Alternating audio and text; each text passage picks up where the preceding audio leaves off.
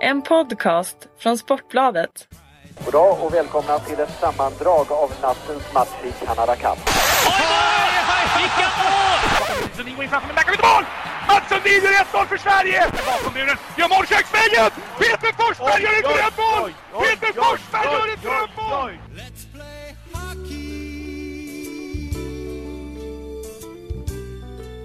Sådär, eh, då startar vi vår eh, podd med Carl Philip Anton Forsberg. Född 13 augusti 1994, Östervåla i Uppsala län. Och nu idag så är du Filip hockeystjärna i Nashville och eh, Tre Kronor.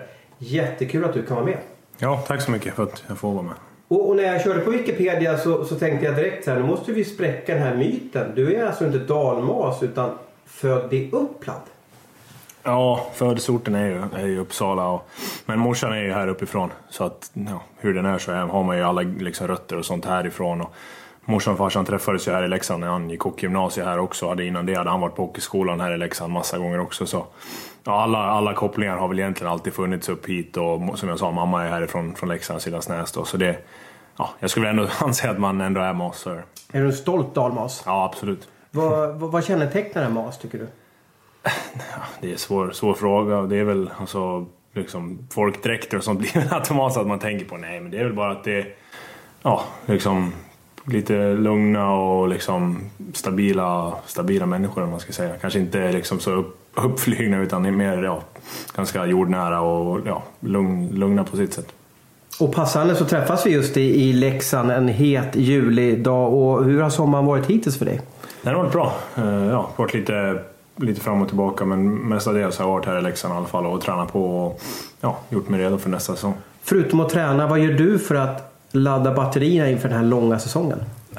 Det är väl mycket att försöka ta del av alltså vädret. Nu har det varit jättebra de sista veckorna och det är klart att då kan du vara ute och, liksom och, och göra lite sådana grejer. Men det är liksom, ja, man är mycket med, med familjen, med, med tjejen, med sina kompisar här. Som det blir ju när man väl sticker så ser man dem inte på ett tag. Liksom.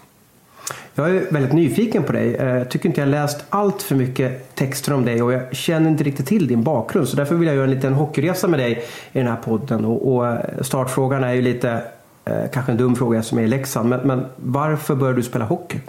Eh, pappa spelade i ja, liksom division 1 på den tiden som allsvenskan nu man ska säga. Med, ja, med några olika lag där och då var väl på den vägen liksom, man blev intresserad av att han spelade. Och, ja, Sen har väl, det var väl på den vägen det gick, eller man ska säga. Patrik som var, var forward i, i Östervåla med, med Sportbladets medarbetare Hans Abrahamsson bland annat. Minns du Hasse från, från omklädningsrummet? Nej, nej, det kan jag inte påstå. nej, så, så kan det vara i alla fall. Eh, som jag förstått det så har din mor och far betytt väldigt mycket för dig. Eh, både som en, en vanlig uppväxt och din hockeyuppväxt. Kan du berätta vad de har hjälpt dig med? Nej men det är väl alltså allting. Man har ju allt, allt att tacka dem för. Liksom, att man är där man är just nu. Alla, alla gånger de har skjutsat en liksom, och bara Ja, visst det kanske inte, kanske inte har varit så jäkla kul när man liksom varit ute på kvällen med polarna och vid tio ring, ringer de att man ska hem liksom. Men då, det är klart att man inte tyckte det var så jäkla roligt då men samtidigt så är det, har, de liksom, har ju det lagt grunden för det som är också. Liksom. Och det, ja, man har ju dem att tacka för allt. Liksom. Både, på, och, liksom, både på, ut, på isen och det med hockey och även ja, den personen man är utanför för, mm. liksom, isen och utanför hockeyn. Pappa Patrik var ju duktig hockeyspelare som vi sa då. Men vad, vilka tips har han gett dig och vad, vad känner du att du har honom att, att tacka specifikt för? Han var ju min tränare från, ja, kanske man var 9 till, till 14 där. De, ungefär något sånt. Och det, det är väl egentligen där man, man liksom lär sig alla, alla grunder och allt sånt man, man tar med sig. Så ja, alltså nu på slutet har man ju såklart finslipade detaljer och allt sånt men han kommer ju fortfarande med mycket tips och, saker så det är, han har betytt oerhört mycket, absolut. Pratar ni varje dag fortfarande? Ja, jo det gör man väl. Sen är det väl inte bara om hockey liksom utan det är väl, ja, han brukar han se väl ja, 50-60 matcher i alla fall varje år liksom så det ja, han, han är ju väldigt intresserad. Mm, och han byggde ju en skottramp till dig också på, på, på, på sin egen tomt där. Ja, precis. hur, gammal, hur gammal var du när den byggdes och vad, vad har den fått för inverkan på din, din ja, framtid? Jag vet, jag var kanske var när man var nio, ja, var ungefär samma tid där, ja tio år kanske då. Som bara liksom ett, ett nät och en målbur och en plastskiva liksom. Och det, ja, det har betytt hur mycket som helst och nu har, med, allt med åren så har den utvecklats mer och mer och, och liksom blivit, blivit bättre och bättre och det har ju ja, jättemycket liksom på grund av att farsan ens liksom började med det där. Och det är klart att det har betytt oerhört mycket både för mig och för brorsan. Mm. Det pågår en debatt i Hockeysverige, eller Idrottssverige, lite om hur man ska ta hand om ungdomar som håller på med idrott, nivåindelning och så vidare. Hur, hur tycker du att den bästa äg- vägen är för barn och ungdomar att få en bra start på sin idrott? Det är väl bara att släppa, det, alltså släppa dem fri tycker jag. Man ska väl inte liksom, det är många som ja, vill så jäkla gärna att sina barn ska bli duktiga och liksom det blir för mycket. Utan låt, ja, det är väl liksom, ja, låt barnen bestämma eller vad man ska säga. Liksom, vill, vill de inte lika mycket då kan man inte pusha dem som förälder hur gärna man än vill ha en, Nej. en son som spelar hockey. Liksom. Så det, det är väl det som, som jag tycker. Och sen så liksom är det ju mycket fram och tillbaka med tabeller och sådana saker. Vad, vad tycker du om tabeller? Ska vi ha det? Alltså, har det någon in, inverkan på... jag vet faktiskt inte hur jag ska men det är liksom all, hur den är så vet ju alla den som vinner. Alltså de vet ju om det och de som förlorar vet ju om det. Så det är svårt. Visst, liksom, det kan väl säkert vara någonting som är bra med att ta bort det men samtidigt så, ja. Det är väl ändå liksom, alla vet ju, det laget som vinner vet ju förmodligen att de har vunnit ändå. Så att, ja, jag vet inte vad riktigt vad jag tycker men jag tycker väl samtidigt så ja, jag vet inte, det är väl lite svenskt att man liksom istället för att framhäva de som vinner så blir det att man tycker synd om de som ligger sist istället och det är väl ja, jag vet inte riktigt vad. Det är väl lite både också såklart. Mm. Eh, vi pratade lite om din pappa, din mor då. Vad har hon dragit upp för riktlinjer för dig eh, under din uppväxt? Då? Vad har du henne att tacka för nu idag när du sitter med World Cup-truppen och, och är en firad NHL-stjärna? Det är ju precis som jag sa, alltså, visst farsan har ju liksom kunnat mer om hockey och varit tränare och allt sånt men morsan har ju alltid funnits där, ja, skjutsat till träningar och allt sånt också. Hon är ju lite jätteintresserad av idrott också, spelar fotboll och ja, allt möjligt när hon växte upp i, i sina unga år också. Liksom. Och, ja, hon var ju lagledare för, för lillebrorsans lag ett tag inom hockeyn också så hon är också jätteintresserad och det betyder jättemycket såklart. Och sen framförallt är det ju sådana saker som ja, liksom bara vara en mamma, liksom alltid hålla koll på det man ska ha med sig liksom, och göra matlådor. Lite sådana saker som, ja, som många tar för givet men som man verkligen inte ska utan det är liksom ja, verkligen lagt grunden på, på den biten också. Mm. Jag pratade lite med dina juniortränare här eh, innan vi genomförde den här podden och, och de beskriver dig som ett, som ett A-barn som leker hockey på isen. Alltså spelar nästan landhockey på isen. Eh, hur tror du att de menar med det?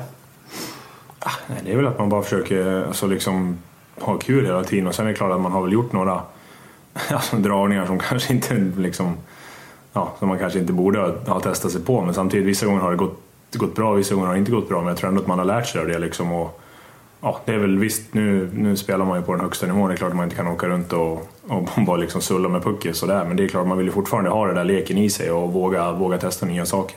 Du spelar väldigt mycket landhockey, stämmer det? Ja, jag spelar ja, oerhört mycket och gör väl, gör väl fortfarande mycket inlineshockey och sånt. Vad har du med dig från, från landhockeyn till, till eh, stora hockeyn? Vad, vad, vad blir man bättre på genom att spela mycket landhockey? Det är väl bara själva bolltouchen och allt sånt blir ju bättre. Liksom. Du, din bollteknik och liksom allting och du får ut och röra på dig och hur som helst. Eller liksom, det, det man inte tänker på är hur kul det är. Liksom. Och, och allt det andra kommer ju också. Liksom. Du har bara roligt med dina polare. Och, ja, och sen, så om du blir bättre på det liksom, medan du gör det, är klart att det är en fördel. Men det viktigaste är liksom bara att man hade så jäkla kul och fortfarande har. Eh, Leksands nuvarande sportchef Mikael Karlberg berättade att eh, när du kom hem första gången från Nashville, vet inte exakt vilka år det var, men under din första säsong i Nashville, så landade du på kvällen i Leksand, eller kom hem på kvällen till Leksand. Dagen efter så stod du på plan i Åkerö och spelade landhockey med några grabbar. Hur orkar du med det efter den här långa flygresan och sådär? Nej, men det är väl det som är grejen, att det är ju inget drygt. Det är ju liksom bara kul. Utan det är sånt som man har vuxit upp och gjort hela tiden. Och, ja, det kan ju liksom vara att man har tränat två pass per dag och liksom, visst man är helt slut men så ringer någon och frågar om man vill komma upp och lira lite. Ja visst. Det. Då studsar man upp alltså? Ja nästan. Ibland är du alltid forward i landhockey eller vad? Ah, jag vet inte, det beror ju lite på hur mycket energi man har. man, det är lite lättare att vara back så då kan man spara lite energi och hålla sig hemma. Men oftast är det ju, är det, ja, alltså alla spelar ju liksom överallt, det är inga fasta positioner direkt. Kollar man på din karriär på Leeds Prospect så har det gått spikrakt uppåt hela tiden. Du har ju inte haft en motgång. Och, och jag vill stanna vid ett datum, 9 oktober 2013. Vad tänker jag på? Ja, det borde vara mitt första mål i NHL. Vad minns du om den dagen? Vad minns du om eh, målet, sekvensen, händelsen och, och jublet efteråt och sådär? Nej, men det är klart, det var ju... Ja, dittills var det väl absolut det största målet man har gjort, så är det liksom. Vilka mötte ni? eh, Minnesota.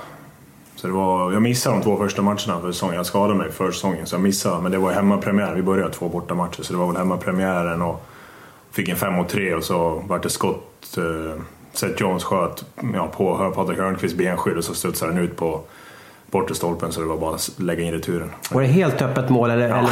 ja, i stort sett i alla fall. Så det, det var väl ett av de enklare man gjort men samtidigt så var det såklart fantastiskt. Och morsan och farsan var där och tittade också så det gjorde det ännu mer speciellt såklart. Och efteråt så är- på typiskt NHL-manér så får man ju den här pucken då. Vad, vad, vad har du den idag? Jag har den hemma på väggen faktiskt. I, de, Nashville gjorde något plakat med första målet så den sitter på, sitter på väggen hemma. Hittills under de här åren som du har varit i Nashville, vad är du mest stolt över under din NHL-resa? Det är nog ändå... Ja, alltså bara själva resan som hela laget har gjort. Mitt första år så ja, var ju inte jag med hela tiden, men då missade, ju, vi- missade vi slutspel och, och sen liksom vart det väl en liten nystart med ja, den nya tränaren som kom in med, med Laviolette där. Och sen dess har vi ju klättrat för liksom varje, varje år har vi tagit. Vi tog ett stort steg första säsongen, gick till slutspel där och sen tog vi ännu ett stort steg i fjol med att ta oss till andra rundan liksom och nästan, nästan slut San Jose där. Och det är väl det som är liksom själva resan vi har gjort och ja, det är det, det man är så förväntansfull för att få vara med på i framtiden också. Mm. Nu pratar du ju om eh, lagegenskaper och framgångar som laget har. Men- Men dig personligen. 33 mål i vintras. Det är alltså tangerat klubbrekord med Jason Arnott. Då. 33 mål, helt otroligt. Ja, det var en bra säsong. Det gick, gick väl ganska trögt i början om jag ska vara helt ärlig. Jag hade väl ja, 17 matcher och sånt utan mål i början på första halvan och sen ja, framåt jul så började det väl gå lite bättre och sen efter, efter jul så gick det ju var det väl ja, en, en period där när man hade riktigt bra flyt och fick göra en massa mål. Och det är väl så det går. Det går liksom upp och ner med målskyttet. Det viktigaste är väl att man ja, kan bidra på andra sätt också. Det är väl det jag känner att, att jag har utvecklat mest egentligen sen jag kom bort till, till USA. Att man inte bara är liksom en, en offensiv ja, som kan göra mål liksom, utan att man försöker bidra med, med allt egentligen. B- vad tänker du då på? Alltså hemjobb eller? Ja, precis. Ja, men alltså, liksom, spelet är ju, det är ju ett, ja, jag vet inte hur lång planen är, men det är liksom hela, hockey är ju inte bara anfall eller försvar, utan det är allting. Du måste kunna göra allting nu liksom, för att kunna vara bra. Och, och liksom, ja, fått spela lite boxplay och sådana saker gör ju att det växer ju ännu mer. Liksom. Så det är klart att det är, man vill ju bidra och vara med. Ja, spela både när matchen avgörs, om vi behöver ett mål eller om vi behöver ja, stänga igen matchen. Då. Hur tänker du när du har pucken?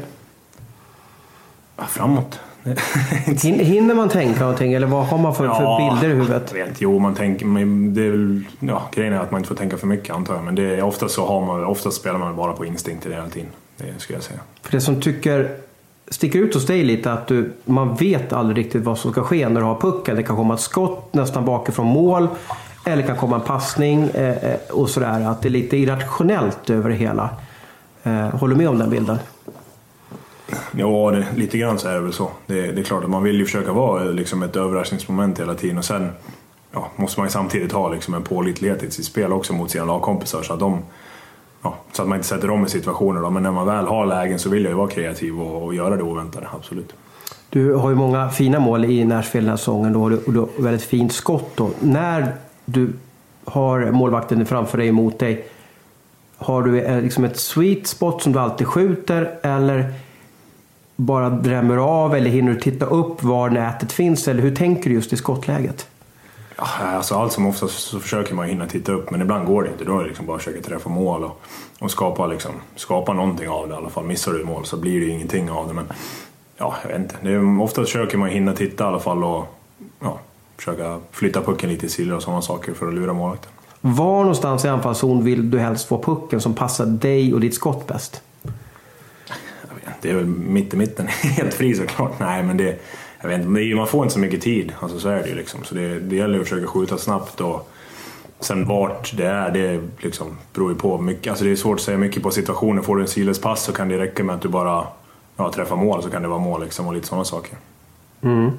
Vi har pratat om din skottramp och, och vi vet om att eh, du har tränat oerhört mycket på ditt skott. Hur, hur, många, hur många slagskott och, och handelsskott tror du att du har skickat iväg på den här rampen genom, genom åren? Ja, jag vet inte, vi försökte räkna på det där förut men det är svårt. Det är ju...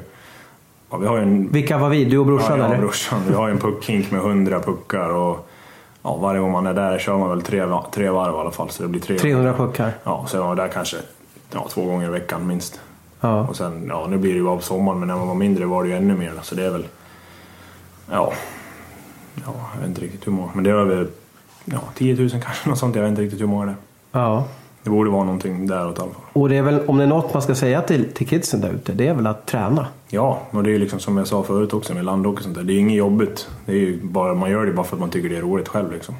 Men ligger ni på soffan hemma i, i Leksand här, du och brorsan, Fredrik då. Och så, nej men du går ut och skjuter eller hur? hur eller, eh, trissar ni ja, varandra lite eller hur? Så, så är det ju absolut. Det har ju varit så mycket liksom. Sen är det lite svårt. Man, ja, det blir liksom att man är lite i vägen för varandra också ibland. Men, men ibland kör vi tillsammans, så är det. Och vad, vad har ni för småtävling då när ni gör de här? Det är, tråkigt att bara stå och skjuta Ja, 100 nej, vi puckar. Man vi måste ju ha någon tavlor. variant där. Ja, vi som- hade några tavlor som vi körde och sen ja, klassiska ribban och stolpen liksom och sådana grejer. Vem är bäst av det brorsan på, på att skjuta? det, är, det är ganska jämnt faktiskt. Han har ett bra skott så det är, ja, de får se upp. De får se upp. Ja.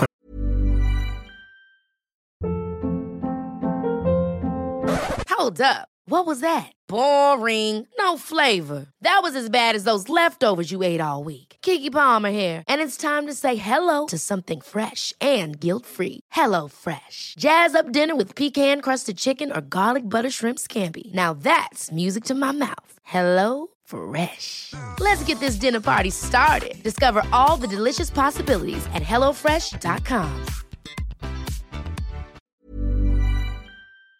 i, i SHL i vinter i alla fall. Ditt speciella skott, Eh, experterna säger att det är ett speciellt skott och man beskriver det som det Twisted Wrister i Nordamerika. För mig så låter det som en berg och dalbana. Vad, vad, vad är den här Twisted Wrister för något? Jag vet inte om jag ska vara helt ärlig så vet jag knappt själv. Alltså det, det är väl det som är grejen. Att jag tycker väl inte att jag gör något speciellt mer än att liksom skjuter.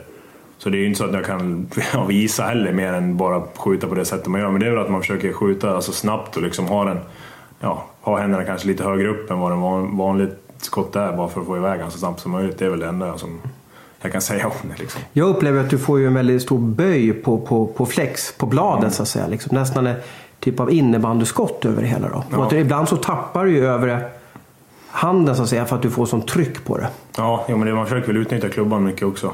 Ha en ganska mjuk klubba. Vad Så har du för flex på, på klubban? Ja, har en 85 tror jag. Så det är väl ja, lite, kanske lite lägre än, än mitten, eller liksom medel eller vad ska säga. Ja, har du ändrat det efter att du blivit med jag- muskler och Ja, sådär? det blir, var väl, jag hade 80 ett tag, så nu har jag väl gått upp lite. Man får väl tro att man har byggt på sig lite fall. Vem var det som kom på det här namnet då? Twisted Wrist? Jag eller? vet faktiskt inte. Det var väl Nashville Media, skulle jag tro. Gillar du så när du får uppmärksamhet där borta eller tycker du att det är lite drygt så att säga? Ja, alltså, drygt. Det kommer väl med jobbet lite grann så. Alltså, man får väl ändå se det. Om man inte hade gjort något bra så hade man väl inte fått det. Så det är klart att det är väl liksom frukt av något positivt. Men sen, ja, jag vet inte, det är svårt. Man kan inte riktigt säga så mycket om liksom, just sådana där namn och sånt. Och det är det som får dig att sticka ut lite. Du, du är ju mas, du är lugn, du är trygg så att säga. Du, du, du, du rusar inte iväg när du, när, när du får massa rubriker och så vidare. Och det, det gillar jag med dig Filip. Du, eh, i dagarna har du skrivit kontrakt värt 310 miljoner kronor. Stora pengar. Hur hanterar man det som 21-åring? Du måste ju vara Leksands rikaste 21-åring. Jag vet faktiskt inte vad vi har för, vad vi har för, vi har, har för konkurrens. Nej, men det är klart att det, det är, klart att det är kul alltså, att liksom få, ja, få ett erkännande på att, liksom att all tid man lagt ner att det gått bra och liksom, själva tryggheten att få vara kvar i Nashville i sex år är ändå det som är det, det som känns bäst med det. Liksom. För jag trivs hur bra som helst och ja, med allting, liksom, med staden, med klubben, med, med framtiden, liksom, tron på, på det vi gör där borta och liksom, kunna vinna i framtiden är det som driver en. Och, liksom, Sen är det klart att, ja, hur den är så är det klart att det, ser, det är klart det känns bra liksom och, ja, för, för både mig och hela min familj. Liksom. Hur, hjälper hur ger du tillbaka till mor och far när, nu när du tjänar väldigt stora pengar? Eh, Det har ju kommit ganska nytt, alltså det, är, jag vet inte, det har gått en månad ungefär så det är väl det är svårt, man kan ju liksom inte... Ja, det är väl svårt, det är ju klart det är en liten ny sits för alla liksom men det, ja, det blir väl att man, man bjuder på middagen istället för att de bjuder på middagen som det kanske alltid har varit. Mm. Och nu letar du hus i Leksand, stämmer det?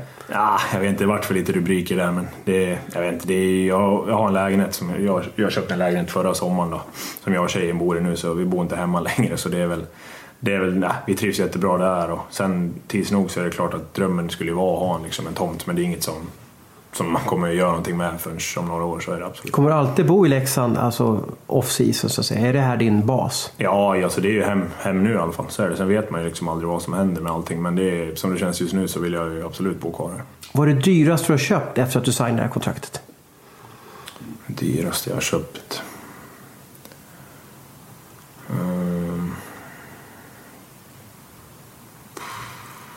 Vet faktiskt inte. Jag har inte hunnit köpt. Ingen fin klocka eller Nej, jag är ingen jätte, jättegrej. Jag är ingen jättefan av för klockor faktiskt. Jag har, jag vet inte, vi... Ja.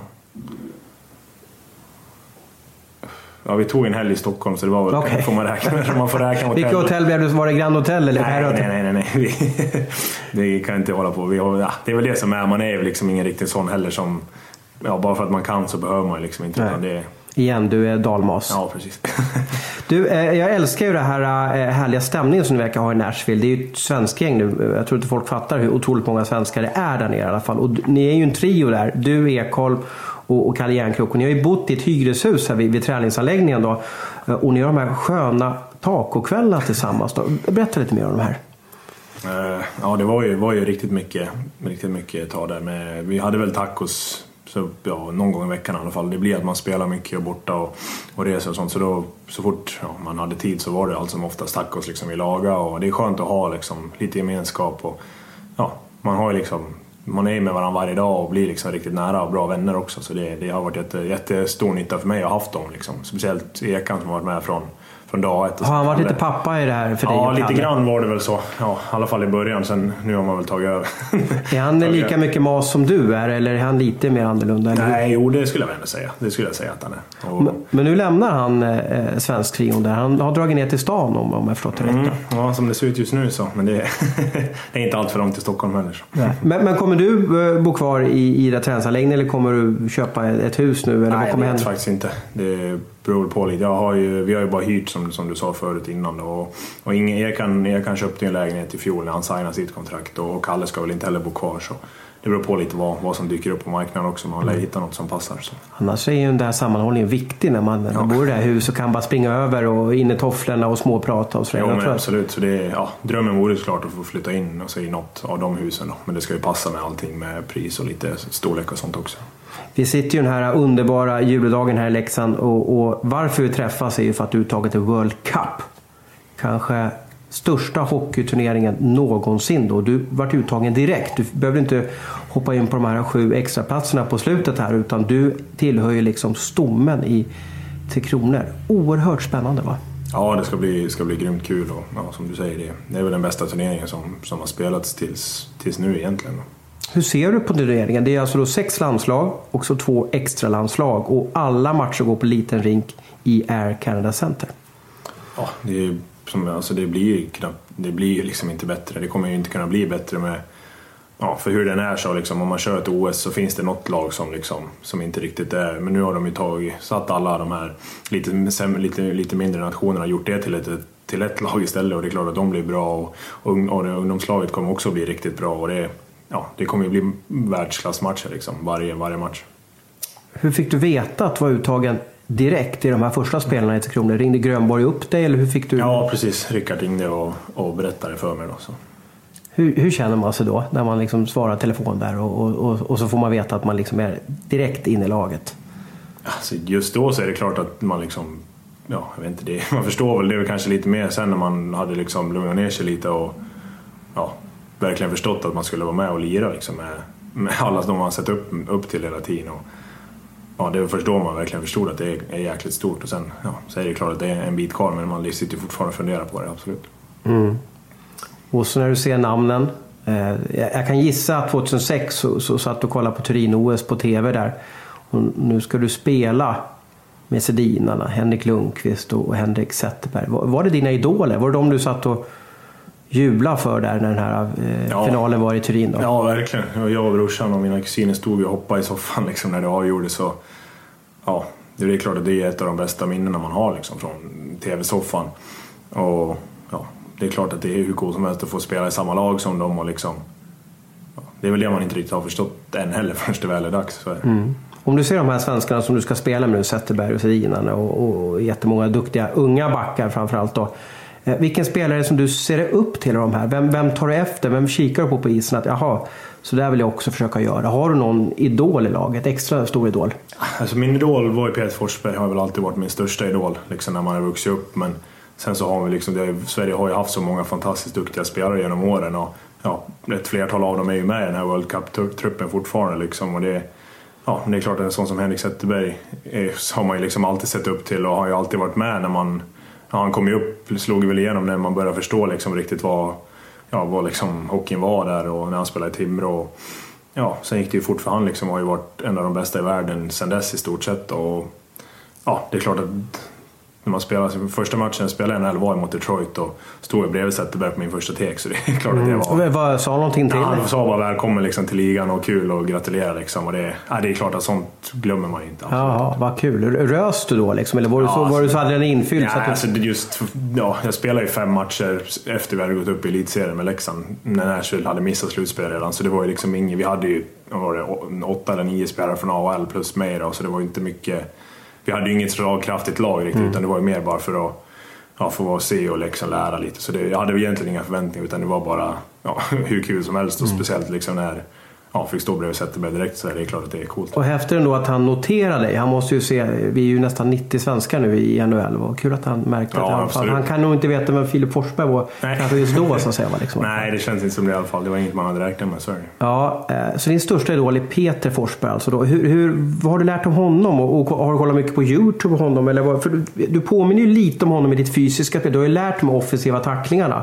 Det tycker jag är lite häftigt så att säga. Sen har ju du ett bättre skott om honom och han ju, har ju kanske lite mer spelsinne än vad du besitter. Men vad, vad försöker du ta efter hos honom då? Nej, det är väl just det, alltså, ingen av oss var väl några raketer på rören kanske. Liksom, utan det var väl mycket att man måste kunna skydda pucken, vara stark liksom, runt sargerna. Och, ja, det finns väl ingen, ingen som liksom, bevisar det bättre än han. Då. Sen är väl jag, ja, liksom, kanske lite längre men samtidigt, ja, man jobbar ju fortfarande på fysiken och kunna vara stark liksom, och liksom, stå emot och, och offensiva tacklingar. Självklart ett, ett vapen också som, ja, som, som ingen någonsin har gjort bättre än han. Liksom. Så det är klart att sådana saker kan man ju absolut snäppa upp.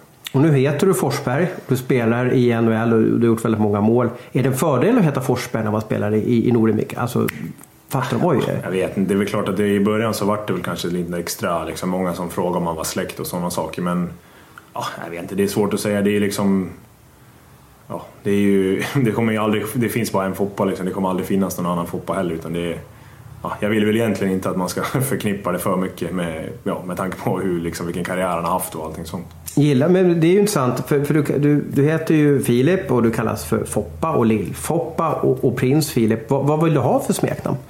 Ah, Jag vet inte, Foppa vill jag väl inte att någon ska kalla mig egentligen. Är det så? Som jag sa, det finns ju liksom en Foppa bara men det, ja, det, det sitter väl kvar. Det har väl blivit lite så liksom. Det var ju mycket sånt när man var liten och ja, de flesta kompisar har väl gått ifrån det lite liksom men det finns ju fortfarande kvar på, på många ställen, så är det ju. Som sagt var World Cup. Det är tre eh, matcher på fyra dagar. Det går oerhört snabbt när det väl startar. Och hur tror du det går för Tre Kronor? Jag tror det kommer kunna gå riktigt bra. Om man kollar, som jag sa, det är ju den tuffaste turneringen någonsin och konkurrensen är ju stenhård liksom. Men samtidigt så, så om man kollar på, på det svenska laget så, så har vi alla pusselbitar som behövs. Liksom. Man börjar bakifrån med ja, Lunkan som förmodligen är bästa målvakten i världen och, och det bästa försvaret och sen så får vi, vi får försöka stänka dit några mål också så tror jag att det kommer kunna gå riktigt bra. Jag är orolig för en sak. Att vi saknar riktigt bra målskyttar. Du är en av dem. Jag tycker att vi behöver fler målskyttar. Ja, det, det får stå för dig. Ja. Lite snabba frågor eh, Filip. Kommer du spela för Leksand i, i framtiden igen? Jag vet faktiskt inte. Det, det går ju liksom inte. Det är lockout kan det bli och sen så har man ingen aning. Men ja, Leksand allt, kommer alltid vara laget i mitt hjärta och sen vill man ju fortfarande liksom kunna göra någonting. Jag känner väl, som jag känner nu, nu är det väl förhoppningsvis 15-20 år kvar som man ska spela och man vill ju samtidigt inte åka på någon, liksom, av, bara någon, ja, lite som, som Kobe Bryant gjorde, någon hyllningsturné liksom, i slutet. Då vill man ju kunna bidra till, till, till lagets framgångar. Liksom.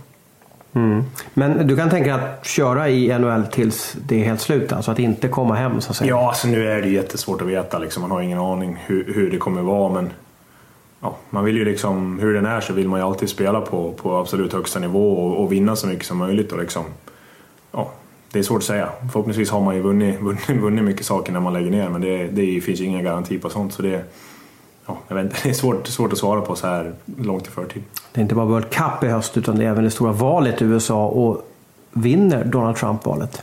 Jag är jättedåligt in, insatt i politik så ja, ja, ja, jag vet inte. Jag, om jag ska vara helt ärlig så har jag väl bara hört saker från mina lagkompisar. Liksom. Det är väl inget mer. Jag har inte satt mig in liksom, eller något sånt så det, det vet jag faktiskt inte. Det får vara tråkigt svar. Gillar du smeknamnet Prins Philip? Du, du kallas väl allt oftare för det i, i Nashville? Ja, det var ju mycket. I alla fall mitt första, min första säsong. Det sitter väl i lite, lite fortfarande men jag vet inte. det Ja, Var kommer Prins Philip ifrån? Och vad är det för Jag något? tror att det har med alltså, prins Filip, alltså Okej. riktiga, riktiga prinsen, alltså svenska prinsen. Ja. Och sen så fick, vart det väl att man var ung och liksom ny, ny liksom. Så det var väl, jag vet inte, det är så jag antar i alla fall att det, att det har kommit upp. Mm. Vad, vad kallar polare det för då? Fille eller vad säger de? För? Ja, det är Forra faktiskt. Forra? Ja, det är det som- Efter, efternamnet alltså? Ja, det är precis. Så det är väl det som, som de kör med flest här i, i, i hemma. Ja, men vad underbart, då har vi lärt oss en sak i alla fall. Vi, vi, vi, vi skrotar prins Filip och vi skrotar Foppa och så säger vi alltså Forra ska det vara. Så då. Ja, nu har Forra pucken, ja men det kan Ja, bli det- någonting i alla fall. Det blir bättre. Bra jobbat Forra! Snyggt jobbat! Eh, nu har jag pumpat dig på frågor och fått bra svar. Eh, grymt intressant att prata med dig. Eh, vill avrunda med, som jag kommer göra med alla mina poddbesök här. Nu får du ställa en fråga till mig. Är det någonting som du undrar om, om, om journalisten Thomas Roos?